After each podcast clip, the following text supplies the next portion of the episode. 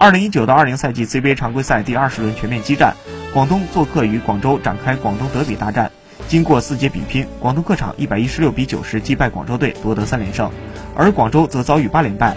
本场比赛，阿联砍下二十一分、二十个篮板的大号两双，帮助球队轻松击败对手，继续站在联盟榜首的位置。在经历世界杯的惨痛之后，回到联赛的阿联，像在国家队一样继续扛着球队的大旗。尤其是在球队损失苏伟之后。内线缺兵少将的广东队只能让阿联承担更多的责任，但沉默寡言的他没有抱怨和指责，只是继续坚持做好每一件能让自己变得更好的事情。